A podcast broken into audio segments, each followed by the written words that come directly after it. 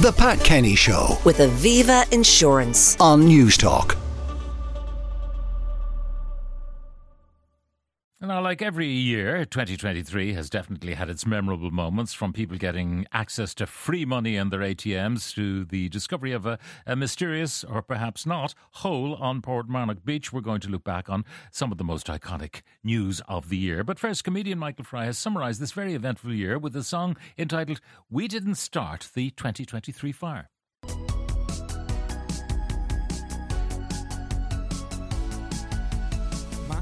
Space rock, victory for Springboks, Dublin ladies, Dublin men, Bank of Ireland ATM, Scon on Martin, Colleen Kuhn, Barbenheimer, Killer Moon, Enoch Burke outside the gates, Irish music loses grace.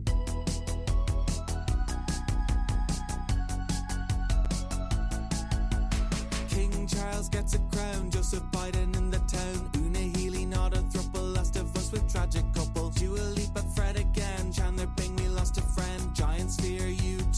too, why's the toy man on the news? We didn't start the fire, it's been burning since the world's been turning, no we didn't start the fire, no we didn't light it, but we tried to fight it. Storm Debi, Holly Kearns, Dublin city centre burns. Rishi Sunak, Big Brother, Kylie's back and giving mother. School of Rock is turning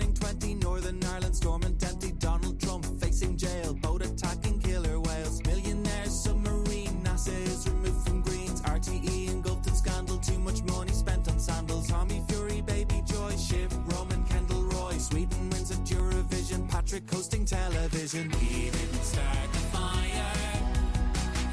burning since And that it really is a compendium of everything that happened in 2023.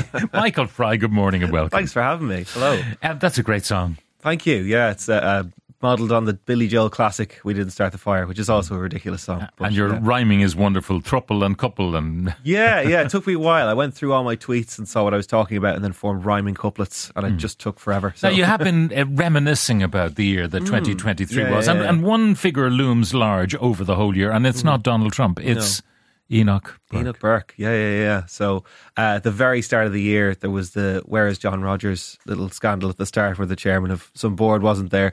Uh, I made a whole song about that. Uh, so he's given me a lot of material over the year, but also just the, the image of him standing outside the gates has been memed to death. Uh, there was a stag do that had him, that had the groom dressed up as Enoch Burke and made him wait outside the pub and stuff like that. So he's been used all over the place. It's great. and he's going to spend Christmas in prison. Yeah, yeah, it's all appear. entirely self-inflicted. It's an absolutely ridiculous story. So yeah, Um, in addition to the man himself, his Hmm. family also provide.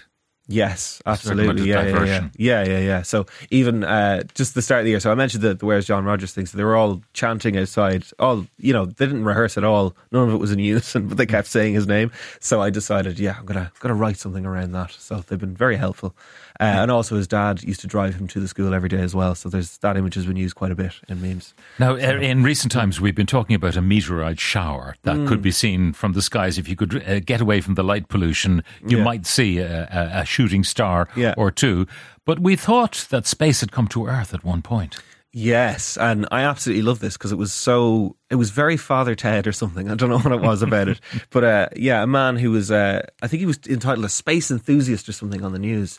Uh, thought that a, a meteor had come down and formed a, a hole in the beach on Portmarnock, and Virgin Media decided to run with the story without actually Now, verifying. th- it, there was so- a, some sort of a, a rock at Hmm. the heart of the hole. Yeah, yeah, yeah, and it was quite smooth, I think, and that was that was his logic as to why it, it might have come from space and Because the it, obviously the, the friction of entering the Earth's atmosphere yes, smoothed yeah, yeah. the whole And- stone. Yeah, and we didn't take into account that maybe erosion or uh, coastal attrition might have uh, might have contributed to that. But yeah, it was uh, debunked immediately afterwards. There was a, a video that came up, and it was people just digging the hole in the beach, as as men seem to like to do when they go to the beach. So yeah. So- and and did, was this a jape on their part, or, or did they just dig a hole? I think they just dug a hole. I don't think they meant to uh, to dupe that poor man. So Um, someone else who was in the news, um, tragically, he lost his job. Philip Schofield. Mm. yeah, Um, I wouldn't say tragically. I think he absolutely deserved to lose his job. But uh,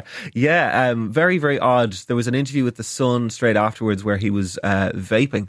And I think if you ever want kids to stop vaping, I would just show them the footage of Philip Schofield holding a Lost Mary uh, because it doesn't look cool at all. He looks very stressed. He looks very stressed. Uh, we, uh, and of course, Holly Willoughby, his erstwhile partner, Yes. um, more or less consoled her, her viewers as to the loss of Philip. Ha- have a listen. Right, deep breath. Firstly, are you okay? I hope so. It feels very strange indeed sitting here without Phil. And I imagine that you might have been feeling a lot like I have shaken, troubled, let down, worried for the well being of people on all sides of what's been going on, and full of questions. Yumi and all of us at this morning gave our love and support to someone who was not telling the truth.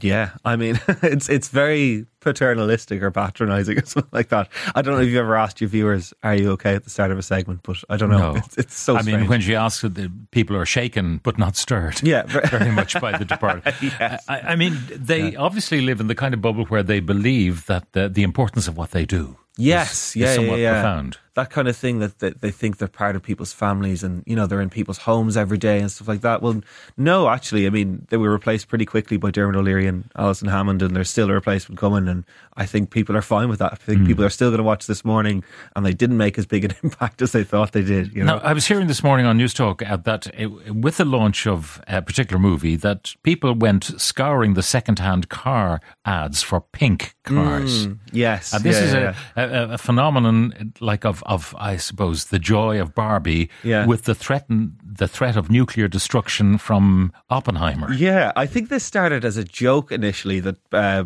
the Barbie movie and Oppenheimer were being released around the same time. So people were like, "Oh yeah, we'll we'll go watch both movies together." And that suddenly became a thing where people watched Barbie in the morning and then Oppenheimer in the afternoon, or the other way around, and they fit brunch in between it. Uh, and I think it's like everybody was going to see Barbie anyway, as in like it's a it's an all ages kind of a film, but the addition of Oppenheimer, I think it really helped Oppenheimer in terms of its numbers and things like that. Um, but I, I certainly went to the Barbie movie all dressed in pink with my friends, and then then watched Oppenheimer and felt very Dressed sad. in a So- 1940s uh, suit, Yeah. double-breasted with a, was it, a trilby or whatever it might be, or uh, they were in the desert, probably something of a Stetson or Yeah, whatever it might yeah, be. yeah. Um, uh, you, you're up to something very interesting in January. I am. I am doing the 24 hour plays at the Abbey Theatre. So uh, essentially, it's where a play is written, uh, directed, and performed within 24 hours. So How does it actually work? What's the inspiration? Or, or do you all sit there kind of wondering, what are we going to do? And uh, inspiration strikes, or do you go in with uh, some sort of. Yeah, so I go in with a costume and a prop, and I say something that I've never done on stage that I would like to try, and then the writers are sent away to write plays around that. So there's quite a few actors in it, uh, but there are six writers, six directors, and so six plays are going to be made. Um, so I'm I'm really looking forward to seeing what what will be made for me because we've a lot of talented people there. And, and when is this going to be seen then? So that's on the 14th of January on the Sunday. and So, that's your play, or all six? uh, all six. And what, one act plays kind of thing? Yeah, yeah, pretty much. Yeah, yeah, yeah. So Extraordinary. Yeah, yeah, really interesting. We've got a lot of talented writers. So Hannah Mamalis, uh, who recently won awards at the Galway Film Festival, and like say Alton Pringle and, and other really Yeah. talented writers. there And, well. and you don't even disturb normal business at the theatre because it's happening on a Sunday. yeah, it's all yeah. Okay. Well, look, I wish you the very best with it- that, Michael, and thank you very much for reviewing the year with that uh, comedic eye of yours. Thanks very much, Michael Pat. Fryth. The Pat Kenny Show. with Aviva Insurance. Weekdays at 9 a.m. on Newstalk.